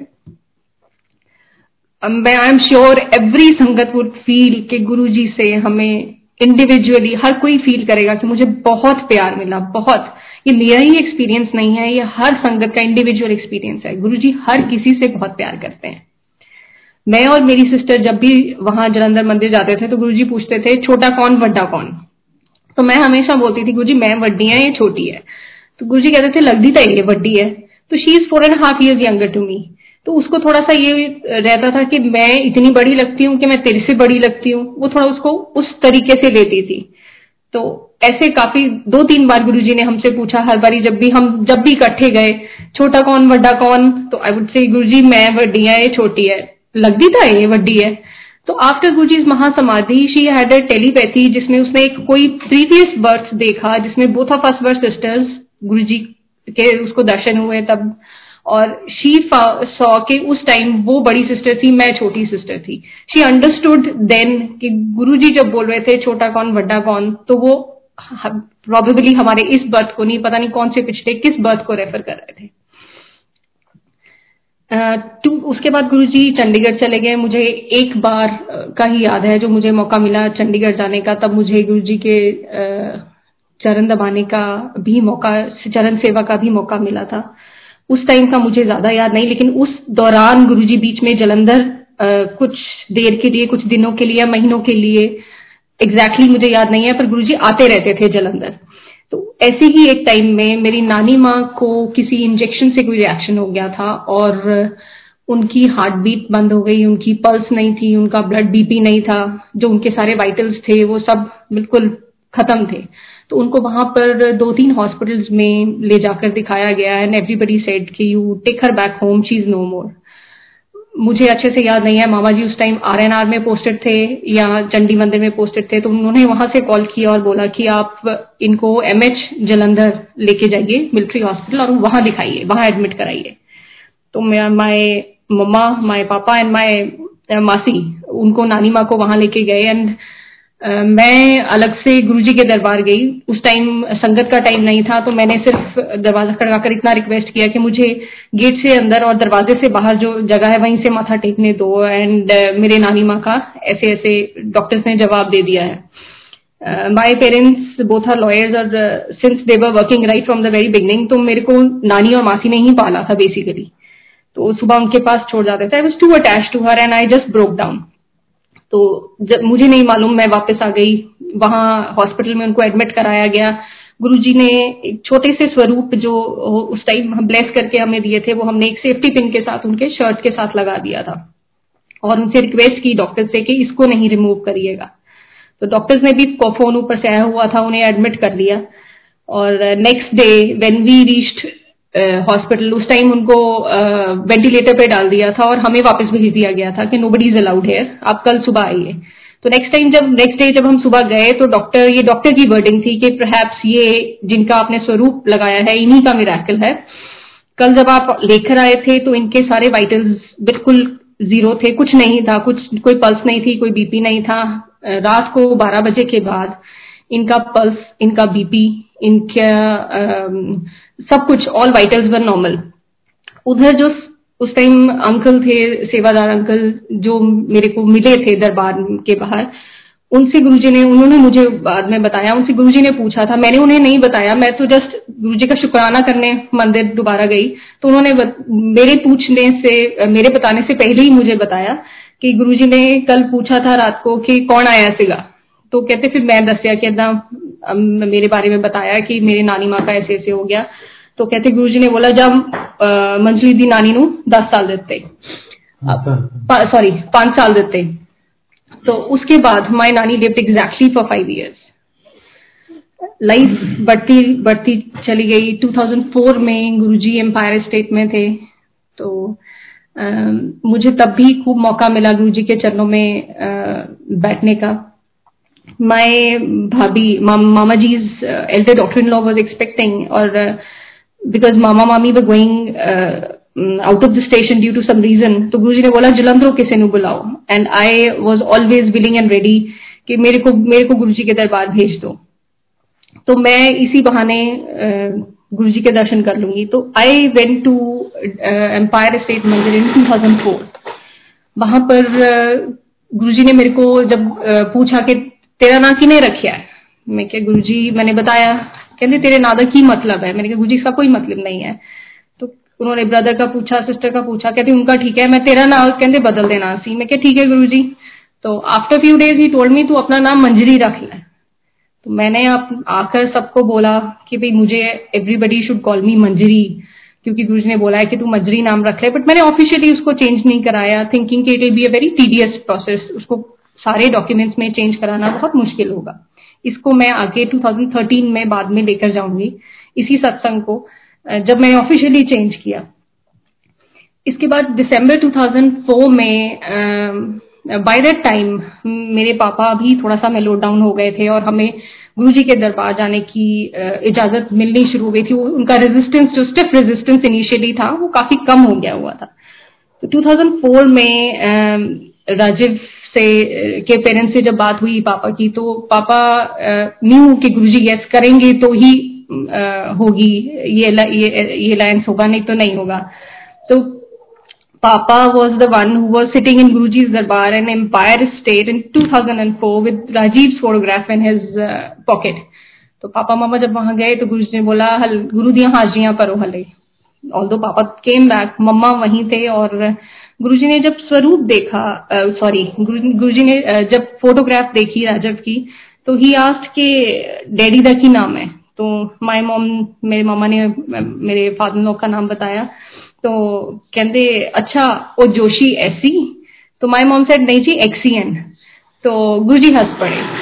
तो वेन शी केम बैक और जब हमारी एंगेजमेंट होगी तो आई टोल्ड राजव कि गुरुजी ने बोला है तो पापा ज़रूर uh, बनेंगे। तो राजव टोल्ड मी कि his retirement is round the corner ये तो बस हमारी मैरिज के दो महीने बाद ही रिटायर हो जाएँगे।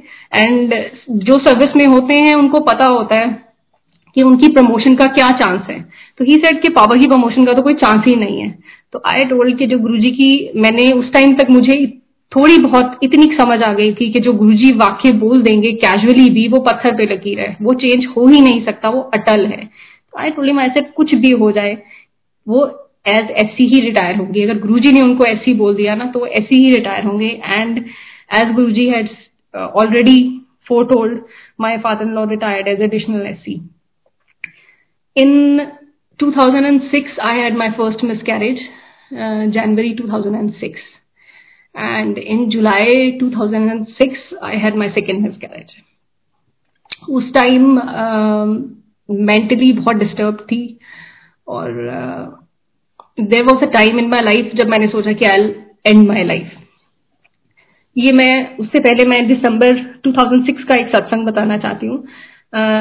हम मौका ढूंढते थे उस टाइम गुरुजी के दरबार जाने का और यही एक रीजन था कि हम उस टाइम सुप्रीम कोर्ट के केसेस एक्सेप्ट करते थे कि इसी बहाने हमें किसी को कुछ रीजनिंग नहीं देनी पड़ेगी। केसेस के बहाने हम गुरुजी के दरबार पहुँच जाएँगे।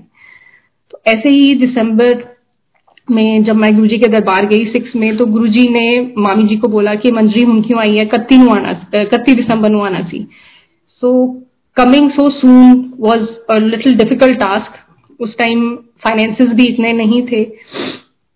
तो एनी हाउ गुरु जी ने इकतीस को बुला लिया किसी तरह से, और मैं इकतीस दिसंबर गुरु जी के दरबार पहुँच गई। लेकिन जब पहुँची, वो बड़े मंदिर में था, तब उसका प्रोग्राम न्यू ईयर का, जो गुरु जी ब्लेसिंग्स वहाँ दे रहे थे। तो मैं जब वहाँ पहुँची तो इतनी ज़्यादा इतनी ज़्यादा संगत थी तो मुझे लगा कि गुरु जी ने बोला तो है कि आना चाहिए था इकतीस को, लेकिन इतनी भीड़ में गुरु जी को पता नहीं, पता चला कि नहीं चला कि मैं आई हूँ। और मैं मथा टेक कर, अपना प्रसाद लेकर, लंगर प्रसाद लेकर वापस आ गई। And after few days Guru ji told मामी जी अच्छा फिर मंजरी भी I see and that was conveyed to me settling all my doubts कि गुरु जी को सब पता होता है कौन कहाँ आ रहा है, कहाँ नहीं आ रहा।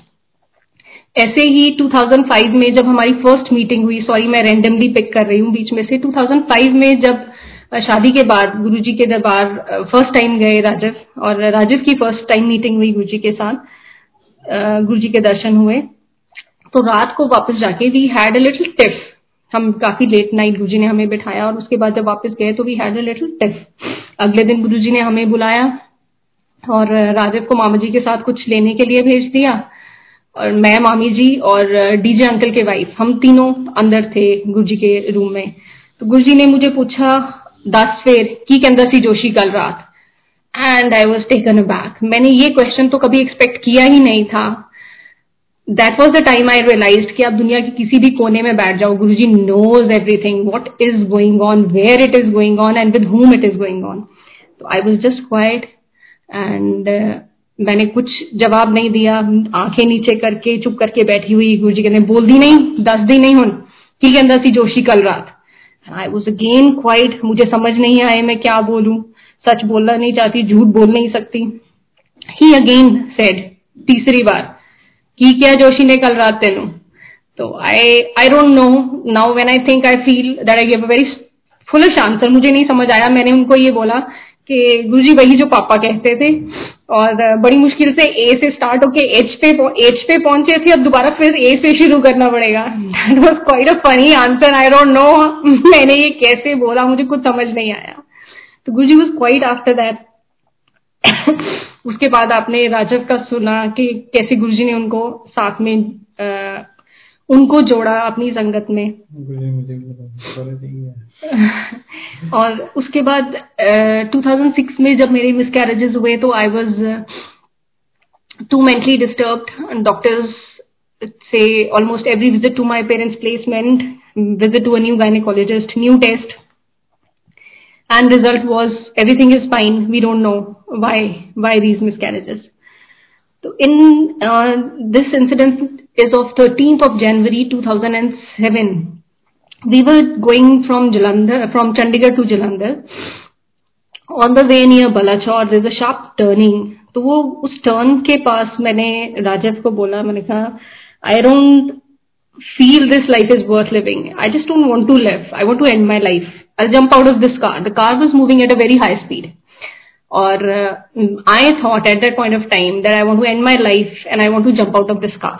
I was बहुत सारी चीज़ें थी उस टाइम जो माइंड पे वे कर रही थी और एकदम जो पूरा पीछे देखकर मुझे ऐसे लगा though it was wrong I should not have thought like that but उस टाइम माइंड इतना हावी हुआ पड़ा था I thought I jump out of the running car moving car sorry मैंने जैसे ही अपना हाथ बढ़ाया डोर खोलने के लिए गाड़ी का my cell which was lying on the dashboard it just rang and आगे से फ्लैश हुआ उसके ऊपर मामा जी।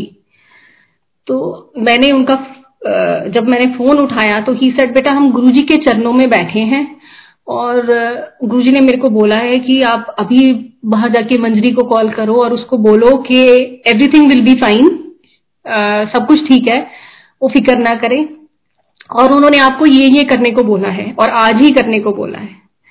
And there were tears I could control my tears I could control myself I just felt कि मैंने इतना शेयर अपने पेरेंट्स से भी नहीं किया कि वो खाम खा दुखी होंगे। वहाँ गुड़गांव में बैठे हुए गुरु जी को पता है कि मैं यहाँ क्या सोच रही हूँ।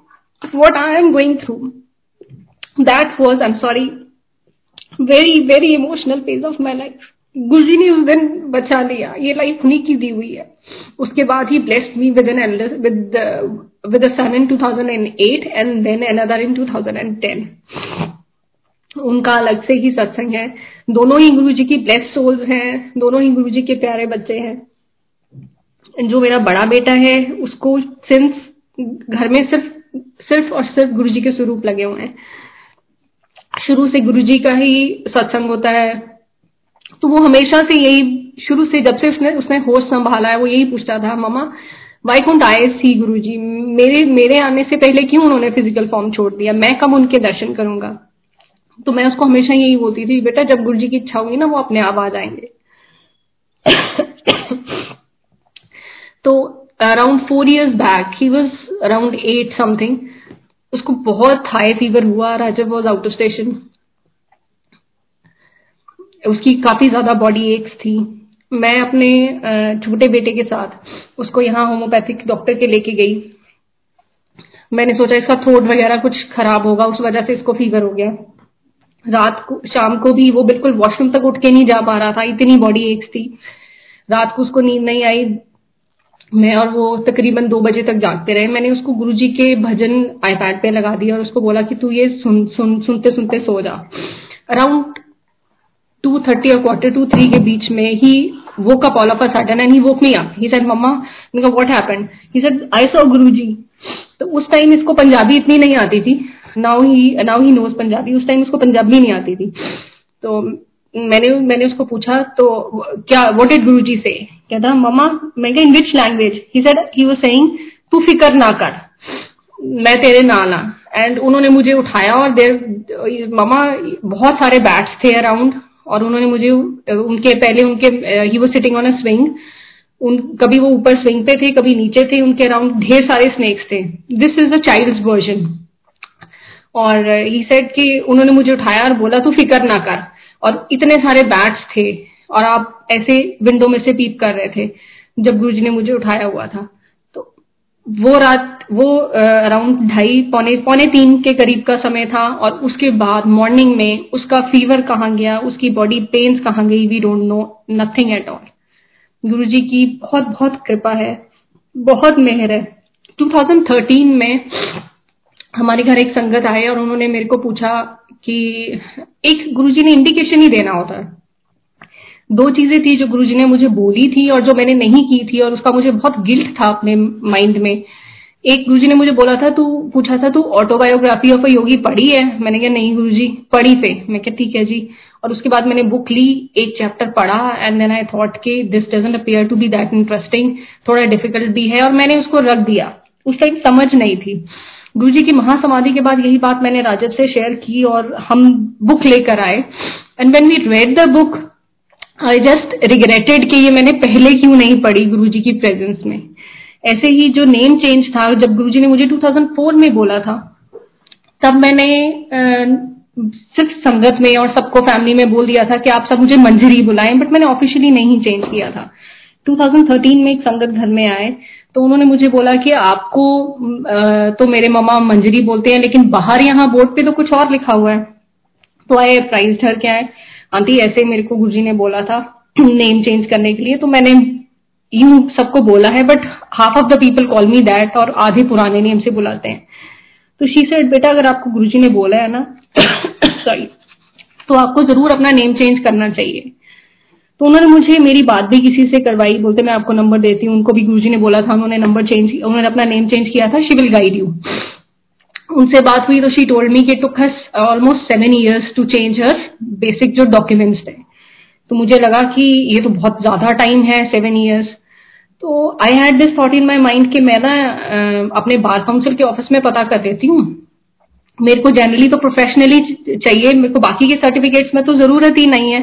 तो मैं वो चेंज करवा लेती हूँ। I went to bar council office here in Chandigarh और मेरी उनसे बात हुई, मैंने उनसे पूछा, उन्होंने मुझे बोला, जी, ये तो बहुत इजी है, आप टू न्यूज़पेपर्स में दीजिए एफिडेविट दीजिए, और ये फ़ी के साथ ले आइए, हम चेंज कर देंगे. मैंने कहा वेरी वेल ये तो बड़ा इजी था, ऐसी मैं काम खा इतने सालों से चेंज नहीं किया मैंने. मैंने वैसा ही कहा जैसा उन्होंने मुझे बोला था न्यूज़पेपर्स में पब्लिश कर दिया, जो भी फ़ी लगनी थी वो लेकर एफिडेविट लेकर आई reach their office they said हम तो नहीं चेंज करेंगे. आई वॉज़ टेकन बैक मैंने कहा अभी तो जब मैं पता करके गई थी आपने बोला कि हम चेंज करेंगे। अब आप बोल रहे हम चेंज नहीं करेंगे. दे सेड जी पहले अपना टेंथ का चेंज करवा के आइए। ऐसे नहीं चेंज होगा। मेरा काफ़ी झगड़ा हुआ उनके साथ। झगड़ा करके वापस आ गई। फिर दोबारा गई। कि दोबारा फिर से लड़के देखती हूँ शायद कुछ बन जाए। अगेन आई वेंट देयर फिर वहीं उनसे यही इसी बात पे बहस हुई। तो वहाँ एक आ, कोई सर आए जिनको मैं पहले ना जानती थी, ना मैंने उन्हें हाईकोर्ट में कभी देखा था या कभी नोटिस नहीं किया था। उन्होंने मुझसे पूछा, बेटा, क्या माय फादर्स एज उन्होंने पूछा, बेटा, क्या आप, क्या बात है? आप क्यों यहाँ, क्यों डिस्कशन इतनी हो रही है? क्यों आर्ग्यूमेंट किस बात पे आर्ग्यूमेंट हो रही है? तो मैंने कहा, सर, ये देखिए, इन्होंने मुझे मिसगाइड किया। पहले मेरे को बोल दिया, ऐसे कराइए, अब ना मैं इधर की रही, ना उधर की रही। अब मुझे बोल रहे हैं टेंथ का भी चेंज कराना पड़ेगा। तो ही सर डोंट वरी मैं नेक्स्ट मीटिंग में आपका नेम वो जो आपका ये है, वो मीटिंग में रख दूँगा। आपका हम इसमें नेम चेंज कर देंगे। आप एफिडेविट दे दीजिए कि आप विद इन रीजनेबल टाइम आप उसको चेंज करा लेंगे और टेंथ का कराकर आप दे दीजिएगा। मैंने भी, और ही टोल्ड मी कि you remind me he gave me his number and मेरे को बोला, आप मुझे रिमाइंड करिएगा कि आपने कब ये कि मैं मैं आपका मंडे को उसमें बार की मीटिंग में रख दूँ।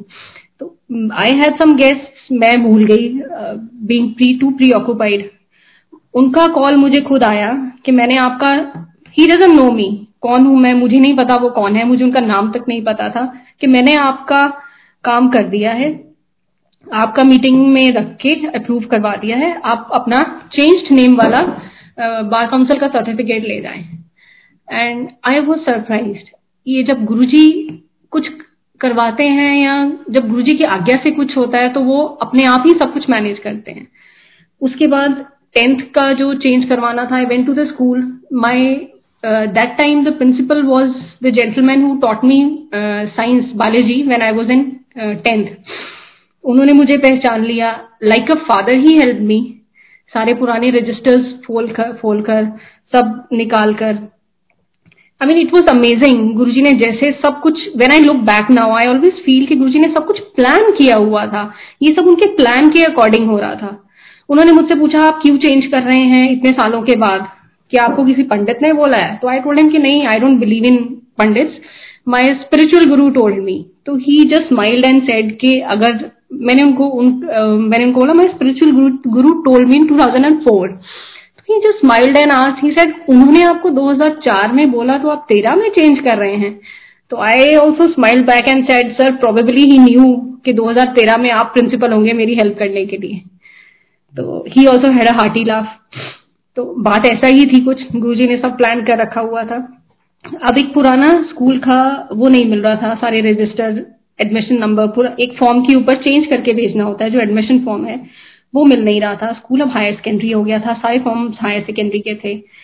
तो when I and sir conversing वहाँ पर उनका एक क्लार्क आया ही ओवरहर्ड आर कॉन्वर्जेशन और उसने बोला कि सर मैं कल स्टोर रूम साफ़ कर रहा था और उसमें से एक फॉर्म निकला जो पुराना हाई स्कूल का था जस्ट वन फॉर्म और one day before he got it और सर वो, मैं वो ले आता हूँ, आप वो देख लीजिए। और वो मेरा काम बन गया। तीन नाम गए थे अप्रूव होने उसके लिए चेंज होने के लिए बोर्ड के पास और सिर्फ़ मेरा चेंज होकर आया। ऐसे ही आई वॉन्डर के इतने सालों में कोई भी डोर स्टेप पे ये नहीं आया बेल करके बताने के लिए कि वोटर आईडी कार्ड चेंज हो रहे हैं। मुझे नहीं पता डोर स्टेप पे कोई आया बेल करी और बोला कि जी फॉर्म मिल रहे हैं गवर्नमेंट स्कूल में, अगर आपने कुछ वोटर आईडी कार्ड में कुछ चेंज कराना है। आई वॉज़ सरप्राइज़ ये सिर्फ़ उसी टाइम आया कोई बताने के लिए, ना उससे पहले कभी आया, ना कोई बाद में कोई पूछने आया, आज तक। जाकर वो चेंज करवाया, गुरुजी ने वो भी कैसे सबको बन, खड़ा करवा के सब काम करवाया। पासपोर्ट जो मेरा चेंज हुआ, उसके लिए भी जो बाकी के डॉक्यूमेंट्स कुछ एक लास्ट रह गए थे, वो कल देकर आई हूँ मैं गुरु जी की कृपा से। I felt when I look back I feel गुरु जी का हमेशा हर चीज़ के पीछे ग्रैंड प्लान होता है, जो हमें उस टाइम समझ नहीं आता। और जब आप ज़िंदगी में आगे निकल जाते हैं, आप पीछे मुड़ के देखते हैं तो उसमें आपको लगता है बहुत सारी चीज़ें हैं जिसपे मैं पहले मानती नहीं हूँ, थोड़ा अब तो शिकायत भी बहुत कम करती हूँ। कुछ बोलती हूँ गुरु जी को गुरु जी देखो ये ऐसे हो गया, मेरे साथ ऐसे हो रहा है ये, वो। तो जब आगे जाके ज़िंदगी में आगे बढ़ती हूँ तो पीछे जब मुड़ कर देखती हूँ या उस टाइम को याद करती हूँ तो हमेशा शुक्राना करती हूँ कि आपका, क्योंकि आगे जाके ग्रैंड प्लान उनका रिवील होता है कि इस बात के पीछे ये प्लान था। और हमेशा ये महसूस किया है कि गुरु जी ने आपके लिए एक ग्रैंड प्लान हर किसी के लिए, हमारी सारी संगत के लिए रखा हुआ है और उसके लिए पेशेंटली वेट करने की ज़रूरत है।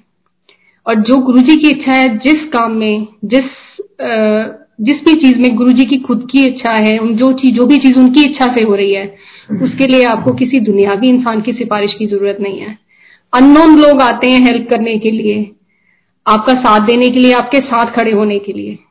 गुरु जी का तहे दिल से शुक्राना करती हूँ। कोविड पीरियड के लिए भी गुरु जी ने पहले से ही मेरा कैसे स्ट्रीम अलग किया और सब कुछ फाइनेंसेस भी और पूरा वो उस चीज़ के लिए, इस पूरे पीरियड के लिए पहले ही तैयार करके रखा।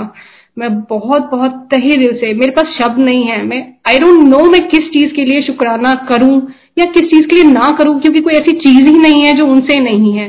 हर चीज़ उनसे ही शुरू होती है और उनके ही अराउंड है सब कुछ। गुरु जी हमेशा अपने चरणों में स्थान दें। जो भी भूल चुक हो, उसे माफ़ करें। सारी संगत पर कृपा करें। बहुत बहुत शुक्राना गुरु जी आपका। सत्संग और भी बहुत है, लेकिन काफ़ी लेट हो गया इसलिए टाइम ज़्यादा नहीं लूँगी। जय गुरु जी शुक्राना गुरु जी शुक्राना संगत जी, जय गुरु जी जय गुरु जी